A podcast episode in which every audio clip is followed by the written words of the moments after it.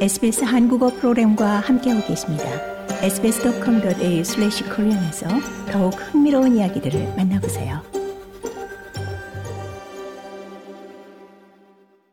골드코스트 시월드 헬기 충돌 참사에 대한 호주 교통안전국의 초기 보고서에서 이 사고 당시 탑승자 몇몇이 안전벨트를 올바르게 착용하지 않은 것으로 밝혀졌습니다. 이 또한 숨진 조종사 애슐리 젠킨슨의 체내에서 미량의 코카인이 검출됐지만 이 조종에 영향을 미칠 정도의 수준은 아닌 것으로 판단됐습니다. 호주 교통안전국은 골드코스트의 유명 테마파크 시월드 부근 해변 상공에서 이 헬기 두 대가 충돌한 후 4명이 숨지고 3명이 중상을 입은 사건에 대해 조사 중입니다. 예비조사 결과에 따르면 이 탑승객의 안전벨트 올바른 착용 및 조종사에 대한 음주 및 약물 검사 시행 등 몇몇 기준 절차가 지켜지지 않았습니다.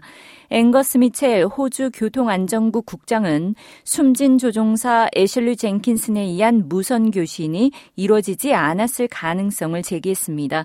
그는 사고에 대한 더 나은 이해를 하고 있지만 일부 한계가 있다고 말했습니다. I guess we're developing a much better picture around what was a standard call and what uh, may well have been recorded.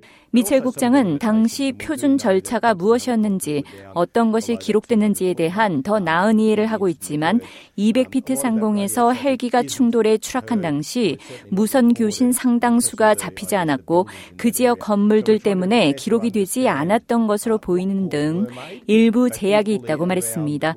이어 당시 어떤 교신이 오갔는지에 대한 더 나은 이해와 동시에 사고 헬기에 어떤 문제가 있었는지에 대해서도 이해하고자 노력 노력하고 있다고 설명했습니다. 호주 교통안전국의 최종 보고서는 2024년 중반에 제출될 예정입니다. 좋아요, 공유, 댓글, SBS 한국어 프로그램의 페이스북을 팔로우해 주세요.